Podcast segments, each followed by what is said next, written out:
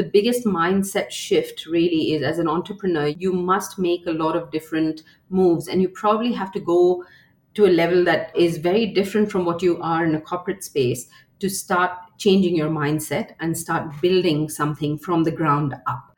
And there's no right or wrong way to do it, but the only thing I would say is be cautious about the employee mindset creeping in. Welcome to the Conscious Business Podcast.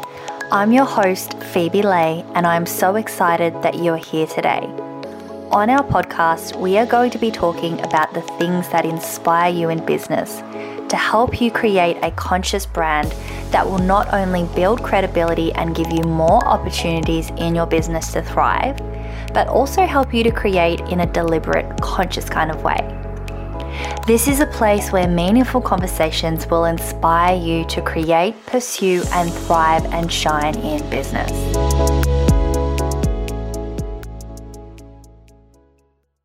Good morning, Sangeeta. Welcome to the studio. It's great to have you on the podcast. How are you today? I'm well, thank you. Phoebe, how are you? I'm very well, thank you. Very excited about this call today, this interview. Sangeeta, it has been a little while since we met at the APOC event, and I'm very excited to have you on the podcast because, you know, when we met, you were running events, and a lot of the people that came to the event were startups, were, you know, people in corporate as well. And you're a third generation entrepreneur and a first generation migrant to Australia. And after years of you know, you've gone from leading large global teams, multi million dollar projects, and being in senior management corporate roles across industries like airlines, energy consulting, and banking. After all of that, you founded Jumpstart Studio and you now help early stage entrepreneurs turn their ideas into a brilliant business reality. We would love to know because obviously at the Conscious Business podcast, there are a lot of new business owners and founders and startups. And so, you know, it would be fantastic today to hear about Jumpstart Studio and to also hear more about Start Right, which is your brand new book that's coming out on the 26th of May. Tell us a little bit about that. How did you get started in the business of helping startups? Great question, Phoebe. And well, first of all, thank you so much for having me on the show. I think it's such a great platform to be able to speak to other people in the business community. So thank you so much for the opportunity. And I think for me, the reason I sort of got into working with other startups was, you know, I'm a third generation entrepreneur, but from my parents' side, both my mother and my father have always been into business, right? They've never really done a job or never really worked in the corporate. So, in a way, I was the first person in the family I suppose, to go get a corporate job and, you know, go in a completely different direction. And sort of after 15 years of doing that, I just knew somewhere like one day I will do something of my own. Like one day I'm just going to do my own business and it's just in me, right? They say it's in your blood. And so I guess that's how in 2016, 2017, I started thinking about doing a business. But because, like you said, I'm a first generation migrant to Australia and my parents are in India, I've always seen them do business in India. And so for me, it was like, how do I really do business in Australia?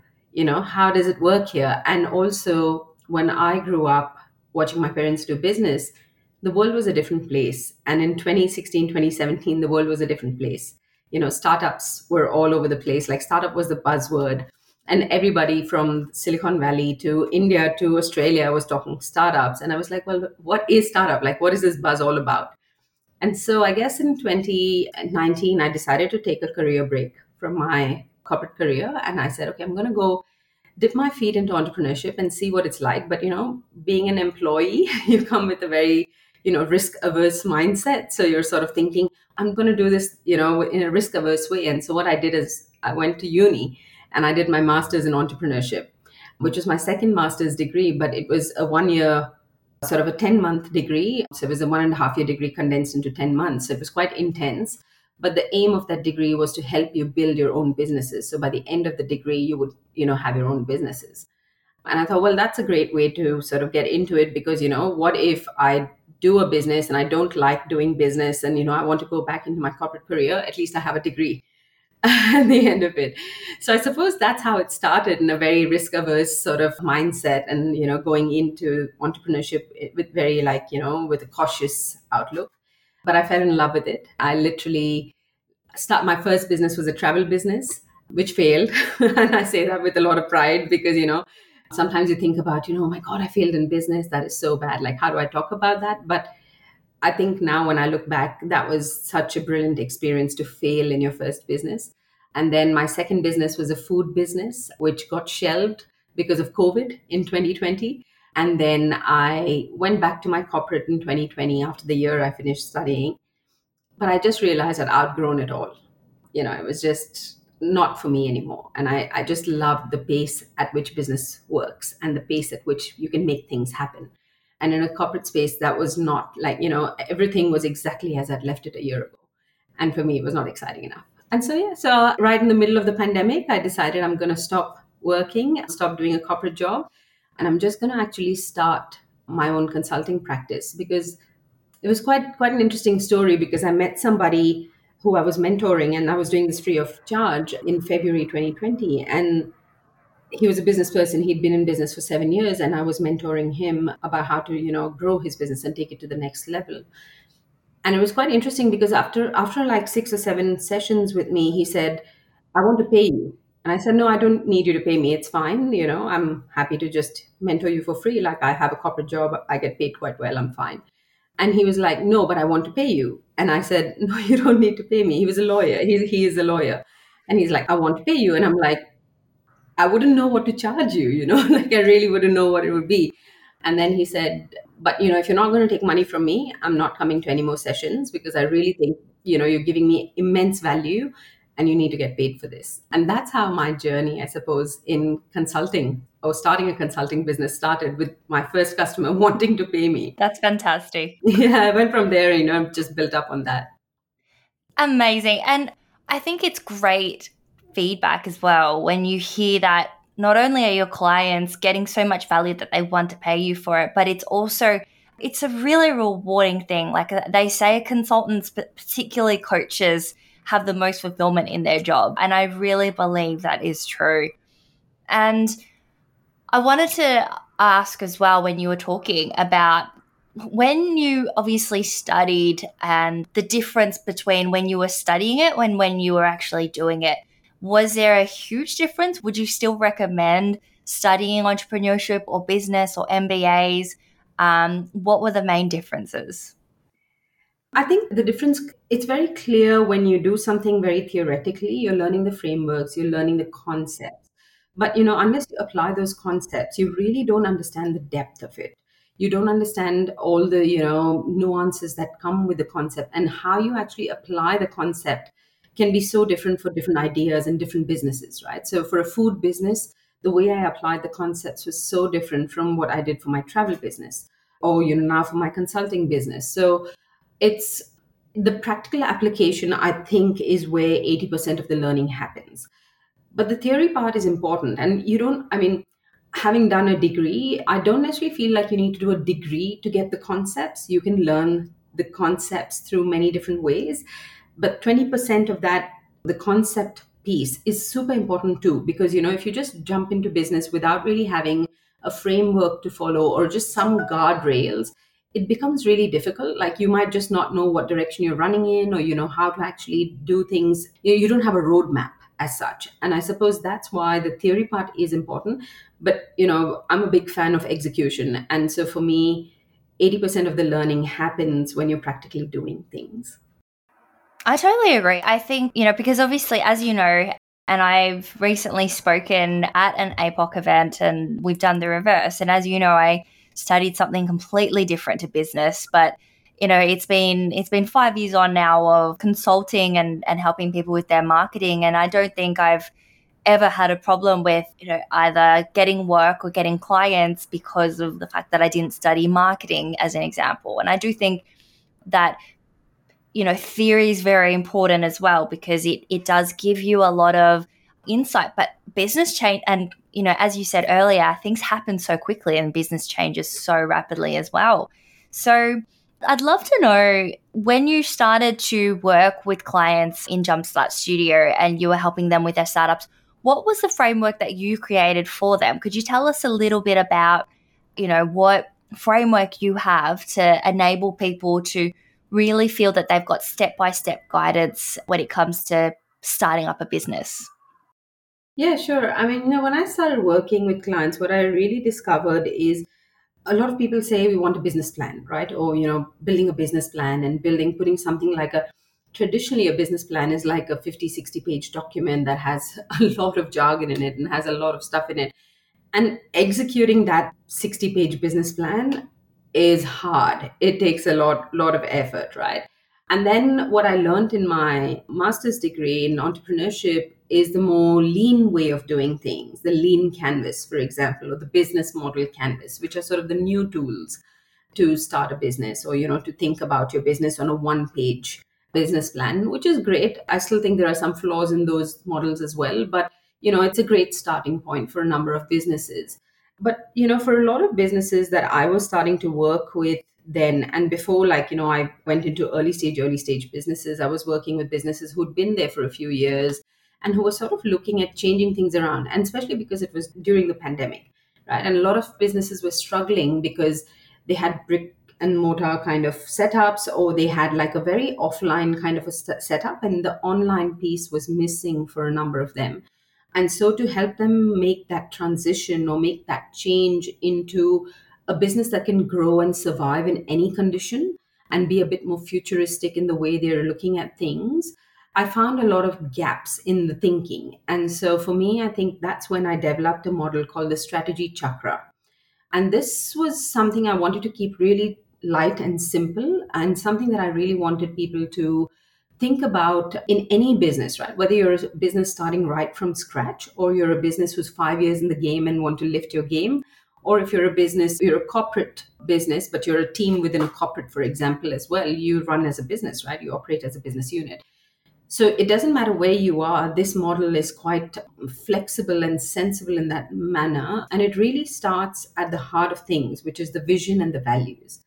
And a lot of times, like I've had, I've had this from a few clients as well, and they think, oh, yeah, all that fluff. And I'm like, no, vision and values is not fluff, you know, because if you don't have a vision, if you don't know what you want to build, or where you're headed, how are you going to build it?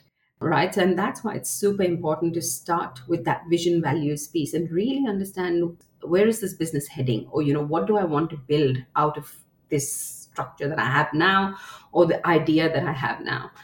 And so it starts with that. And then your business model sort of comes around it. And then there are four sort of external aspects and four internal aspects that every business needs to think about. So the external aspects are the customer. You need to have a customer strategy. You need to have a marketing strategy. So Phoebe, you know all about this. And you need a product or service strategy. And you need to understand your competition, right? And these are things that are externally visible about your business to your customers. Your strategies have to be in sync and they have to actually make sense and align. And that's why it's a chakra because it's all connected with each other. On the internal side, what businesses need to think about are your people strategy, how are you're building teams, how you're bringing people on, you know, who are the people you're bringing on, all of those things. Your technology strategy, because, you know, in today's day and age, you can't escape that. You have to have a tech strategy for your business. A finance strategy. A lot of times people think, think of finance as an afterthought but the reality is budgets projections you know having runways financial runways are super important for every business. And the fourth one is partnerships because in again in today's day and age partnerships are the surefire way to get ahead in your business. And so these are sort of the eight spokes i suppose. If your hub is the vision values and the business model is your hub you've got these eight different spokes that you know all connect to the vision and values but also then connect with each other and that's my model that i use when i work with my clients is you know start right at the heart of it but then as you keep building out the business as you keep you know thinking about your growth strategies you have to have a strategy on all these dimensions I love it. I absolutely love that you've got eight parts of the pie and you've got the internal and the external because it is all about the balance and you can't just be working on the marketing or just be on the customer service or just vision and mission and people as well. It's really important to have that all balanced out. So, when you're working, and I'm guessing that some of the startups that you work with, they might not necessarily have a team yet, right? And you you might even be working with solopreneurs. How do you help them with 24 hours in a day and you know limited time? How do you help them manage all eight areas and to find that balance in all of them? Yeah, I mean it's it's very subjective, right? And it's business to business. It's obviously as a single person, it's very hard to do everything.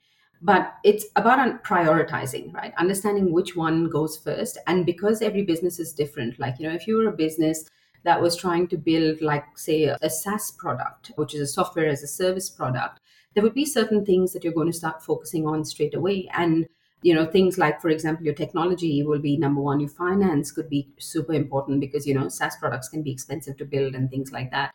So although the base which is your vision values and business model have to come together for every business as a priority. Then it's about picking which parts of this spoke are really important for you first and then the second and the third. So it's prioritizing those. Alternatively if you were building a business that is very dependent on marketing or your customer then it's about you know understanding that you prioritize those things first. Because sometimes with some businesses you need to start getting the marketing off even before you have the product ready to test the market to see if the market really likes what you have to sell and what you want to build. So a number of different techniques that i use within these with this framework as well you know prototyping mvp i think those things are very well known but i'm a big fan of a technique called pretotyping which is pretendotyping, right? It's it sits even before you prototype. Like a prototype is a working model of something, you know, of your product or of your offering that you have. But a pretotype is a pretend version of your product. So it doesn't even exist yet. But what you're doing is getting out there and pretending that it exists to test the market to see if the market really wants what you have to sell so this is stuff i use for very early stage entrepreneurs or you know even for businesses that have already existed but want to sort of say have a great idea for a new product or a new service line they want to launch it's like hey before you go invest like you know 50 60000 dollars into trying to build something let's first test if the market wants it and then we'll go build it that is so important. I absolutely am so aligned with what you're saying here. And I believe that if we're not doing the testing, if we don't understand what the customer wants and we're all about the product, but it's not a product that necessarily is fitting the gap in the market or it's not positioned in a way where people understand it very well or connect with it very well, it might not take off as well. And so putting in that time is actually very important. So I, I love what you do and particularly you know, the external facing parts of the business as well, because obviously, I mean, internal is very, very important. But when we're working on the external parts, I do think that that research and, and connecting with the customer, but also getting guidance from experts that have had that experience in the past is very, very important. And so I'd love to know a little bit about in terms of when you talk about the finance part and the budgeting. What are some of the things that you do with the customer or the client that you work with to help them get that component right? Yeah, absolutely. I mean, look, I have a master's degree in accounting, which was my first master's degree. So, you know, numbers is my thing. I also worked in Lufthansa Airlines. That was my very first job was as the assistant finance controller for Lufthansa Airlines in the West African division, right? And so that is a big part of who I am with the money side of things and also like you know of the second biggest mistake like the first biggest mistake that most entrepreneurs make is they don't build things that other people want to buy right? And this is why we do the testing and all of that that we spoke about earlier. But the second biggest mistake and almost 30% of businesses make this mistake is financial mismanagement. And this is why it's so important for businesses to start thinking about their finances. It doesn't matter if you're an early stage business just ideating at the moment you know just have this great idea that i'm going to build the world's next light bulb or whether you're, you know, a business that has been in operation for six, seven years. A lot of times, what I find is people think finance is something that the accountants need to do, or they need to hire a CFO to do it. The reality is, if you're an entrepreneur and if you're if you own a business or a share in a business, even a co-founder, you need to be on top of your numbers because you know without numbers, your business is just a hobby right? And so you really need to understand how you actually get on top of your numbers, having even the basics like, you know, understanding what profit and loss is, you know, understanding all the terms that go inside the profit and loss statement. Things like income, revenue, expenses, like what's the difference between those? What is EBITDA? Like, you know, when you look at a financial statement, there are heaps of like abbreviations, or you'll have a lot of jargon in there, like amortization, depreciation. Like, what does that really mean? And you know what goes into that. So that's sort of the very basic stuff that i help with. The other part is understanding unit economics right? So for a lot of people they think of their balance sheet and their profit and loss statement and that's it. Like you know and cash flows maybe. These are the three big sort of statements that you need the financial statements that any business needs to have. But you know people don't really think about unit economics. Like how much is it costing me to acquire a customer you know and what is the lifetime value of this customer? How much you know money is my business making from this customer? How long do i have this customer with me? Retention rates churn rates break even points. So these sort of things are a lot of times people, when i talk to people about, about these things i'm like do you know what this is? Do you know what that is? Like no never done that or never calculated that right? So part of my work with them is really to educate them around you know just getting on top of the basic numbers you know and it's important because a lot of the startups that I work with, especially, want to finally get investors, want to, you know, present, stand up in front of investors and pitch to them. And they do that, you know, quite often as well. But, you know, when the investor asks you something about your finances and if you don't know it, the investors lost confidence in you. You know, they don't know if you know how to run your business properly. And these are the things sort of I help founders sort of polished up with the founders, their education around financials I also help them put together like very basic initial projections, budgeting for their business. You know, what is your business going to look like in the next two years or three years? What sort of revenues can you expect? What sort of expenses can you expect? So, are you going to be in profit? Are you going to be in loss? And if you are, then what levers do you need to pull to be able to, you know, come back into the green, you know, not be red all the time and things like that. So, we do a lot of deep diving into the numbers and very often i come out of those sessions and you know people are like i knew i needed this but i just didn't know how to do it you know? So i think an accountant is super important working with your financial sort of planner or your financial uh, your cfo for your business is super important. But you as an entrepreneur need to have the basic education in finance and understanding what you know what do the numbers really say? So that's the stuff i do on the finance side Mm, I love that, Sangeeta. I think that, you know, you sound like you are absolutely well versed and an expert in this area and packed with so much background and experience in obviously the corporate world, which would have given you, you know, not only the tools, but also, you know, the foundation and the systems and the steps and, and you know, having had that under your belt, that would be very, very helpful for the clients that you now work with. When you're helping or mentoring a business owner, what do you think are some of the you know blocks that you've really enjoyed helping them overcome? Would it be the finance, or have there been other areas where you know it's just been a really beautiful moment of seeing them kind of get through that block or that roadblock and you know get to that aha moment? Yeah, I mean, there's there's been uh, quite a few, right? So because I'm quite a generalist, I don't limit myself to a certain domain, and I have this huge appetite for learning things, and I learn things very quickly. So which is why I'm able to add a lot of value on many dimensions to my customers. It's not just you know one or the other, and this is why the whole strategy chakra piece, like you know, all the pieces I mentioned are pieces I add value on right at the beginning with most customers in most industries as well. And I think for me, what I really enjoy seeing customers having that aha moment with is the customer side of things. I think, you know, for any business, the two key important things are you and your customer. You know, there are shareholders, there are other stakeholders that come into play, your suppliers and all of that, and that is all great. But if you don't have a customer, you don't have a business. And so it's really about how do you shape your customer strategy? How do you actually get in front of customers and grow? And then on the other hand, so things like customer discovery, you know, if I was to be specific, customer discovery, really understanding your demographic, who your customer is, how do you work with your customer, how do you position yourself in the market with your customer. So that touches on a few marketing aspects as well. Another thing that I found with a lot of my clients, especially the ones who are so the ones who are, you know, really early stage and are ideating, and then I give them, you know, a roadmap. We work out what are next steps and things like that. They're usually quite enthusiastic to go and get things started and get done.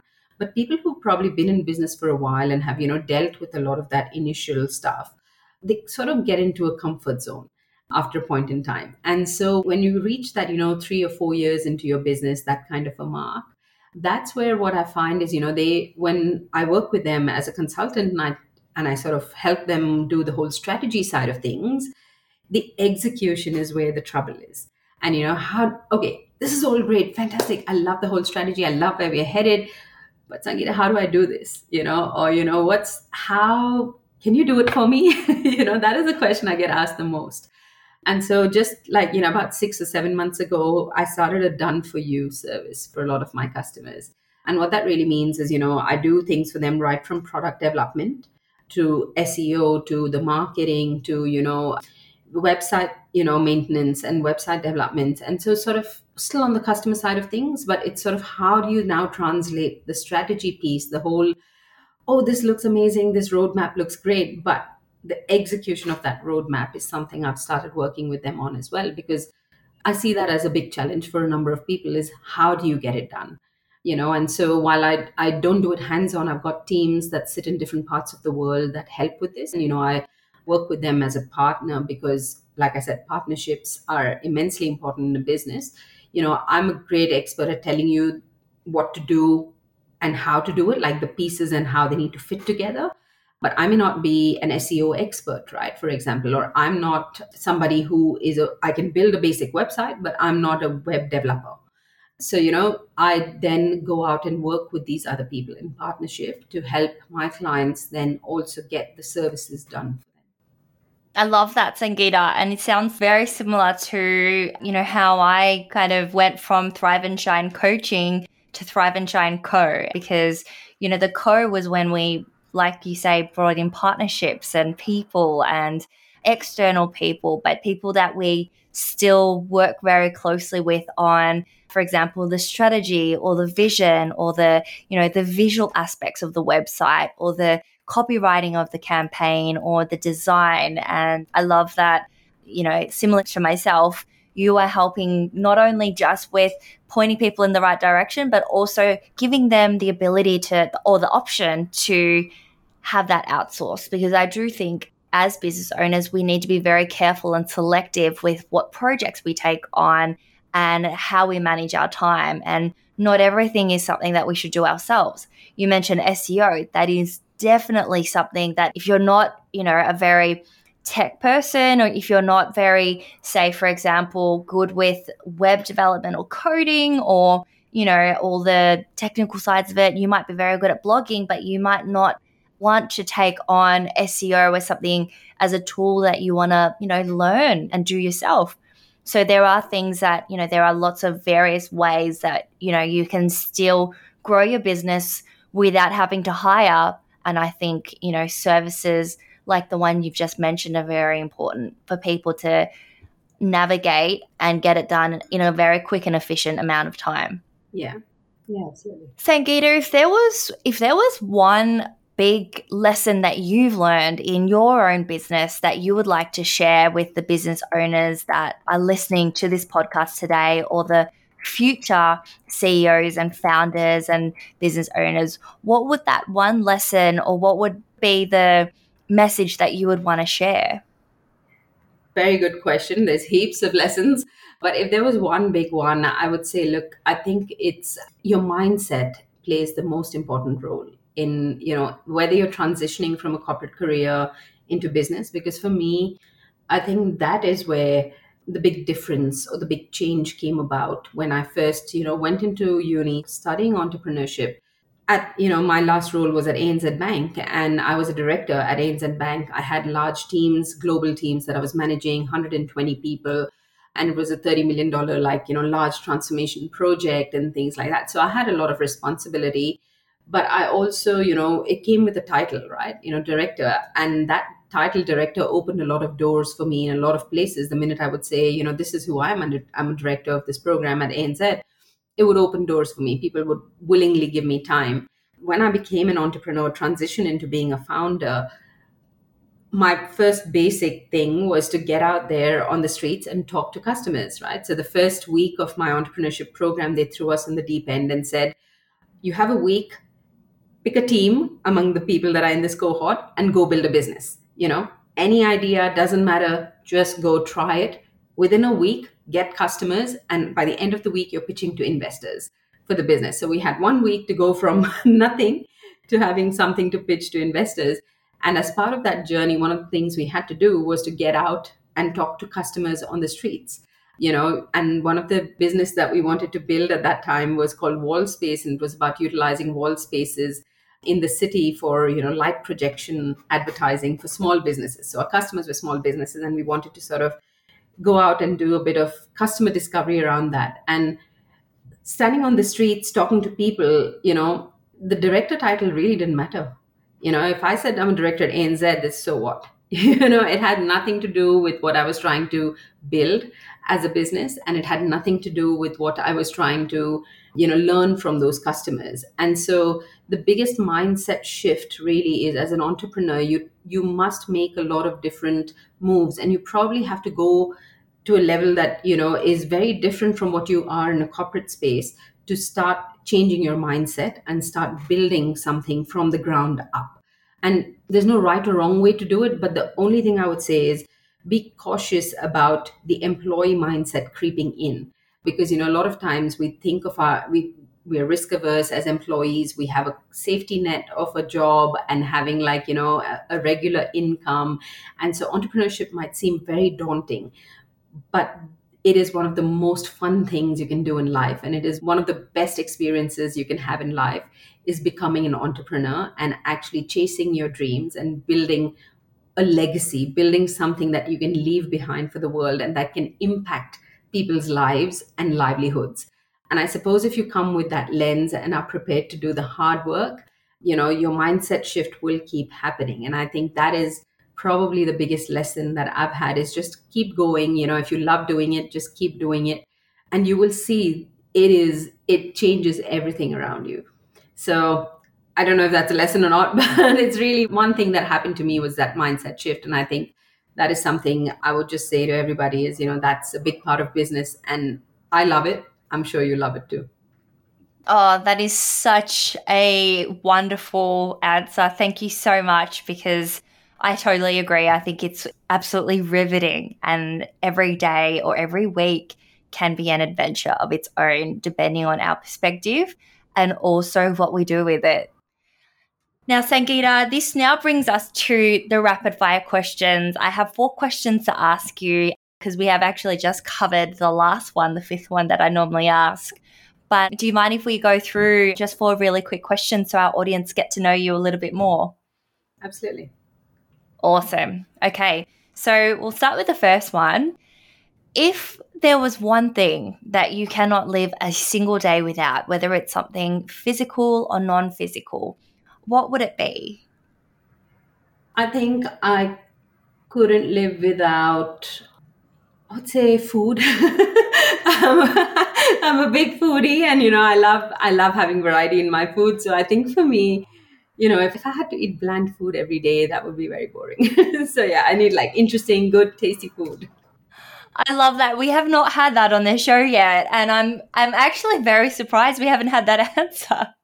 Thank you. I'm a, you know, I love food as well, and I'm a big fan of variety. So that's good to hear. Sangeeta, what or who inspired you to do what you do today, whether it's in business or just in your career overall in general? What's been someone or something that has inspired you? I think my biggest inspiration comes from my parents and both of them. Uh, I think, you know, they, like I said, I think at the beginning of the show was, you know, both my parents are in business and my mom started her business at 31 and she went on to be a serial entrepreneur built many things and she retired. By the time she was 50 she retired she made a heap of money and she exited her businesses very successfully and you know she became very popular in what she was doing and she was very very successful. And she was like this rapid fire let's get into it let's get it done and at 50 done and out And then my dad, on the other hand, is somebody who started his business at 21, 20, 21 and he's still going. He's in his 60s now. His business just clocked in 42 years of operations this year. Wow. And for 42 years, he's been consistent in what he's been doing and just, you know, and he has become super successful. And the fact that, you know, I get recognized by his name, like we come from a small town in India, but I was on a flight to Amsterdam a couple of years ago, and somebody was like, "You're Kishore's daughter," and I'm like, "Oh my god!" like you know, this. so I get recognized by my dad's name in many places. So you know, the fact that sitting in a very small town in India, he's consistently built a very very successful business by just being consistent at it for you know 42 years and counting. I think those are two people that inspire me the most in business. Oh, that's so cool. It makes so, so much sense. Both my parents are in business as well. And I think both of them do it very, very differently and have very different styles. And it's very, it's such a small world in a way that now that you think about it. But, you know, with such a big population in India, I, I can imagine your father would be quite well known. So that's awesome. Sangeeta, where do you see your business or yourself in five years' time? What do you want to have had accomplished?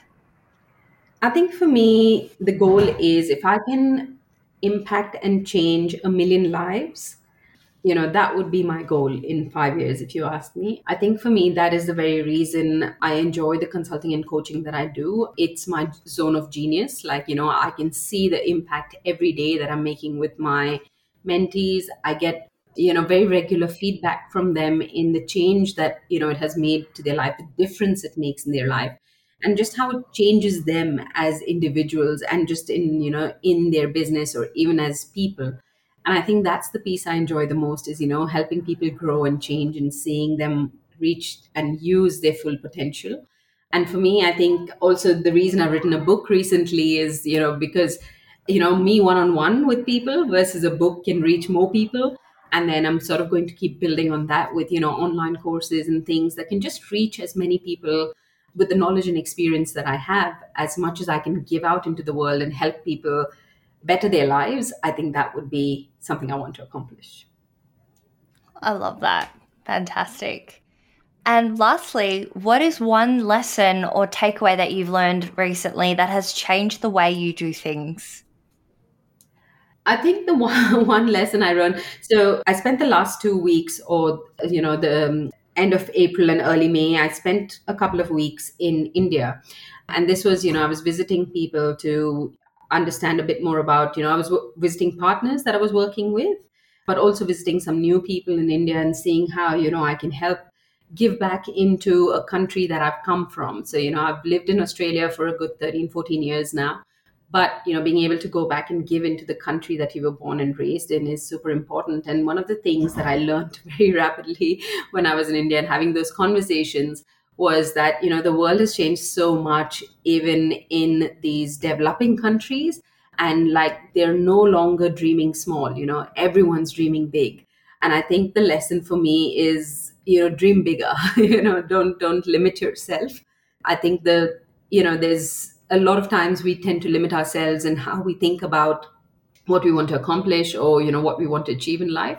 And i think for me the biggest lesson in the last few weeks has been dream bigger because you know the world around you is dreaming bigger. You've just got to keep dreaming bigger with them to help make it a reality. Sangeeta, thank you so much. That your episode is one that I've really, really enjoyed. I've loved hearing about, you know, not only your lessons, but also your experiences. And I absolutely am thrilled and so thrilled to get this out to my audience through the Conscious Business podcast. If there's anyone that would like to connect with you, what would be the best way for them to find you? Would it be LinkedIn or your website? We will make sure to also put it into our show notes as well. Yeah, LinkedIn's perfect because I'm very active on LinkedIn. So please do come connect with me on LinkedIn. I love connecting with people. And the one thing you should know about me is I never say no, you know, because I believe in the power of yes. And I think the more yes you can say in this world, the more opportunities open up. So I will never say no to a chat or a coffee or, you know, whatever it may be. So come connect with me on LinkedIn. I'd be more than happy to chat. Fantastic. Thank you so much, Sangeeta, for your time and sharing your wisdom. And I look forward to chatting with you soon. Thanks, Phoebe. Thanks for having me.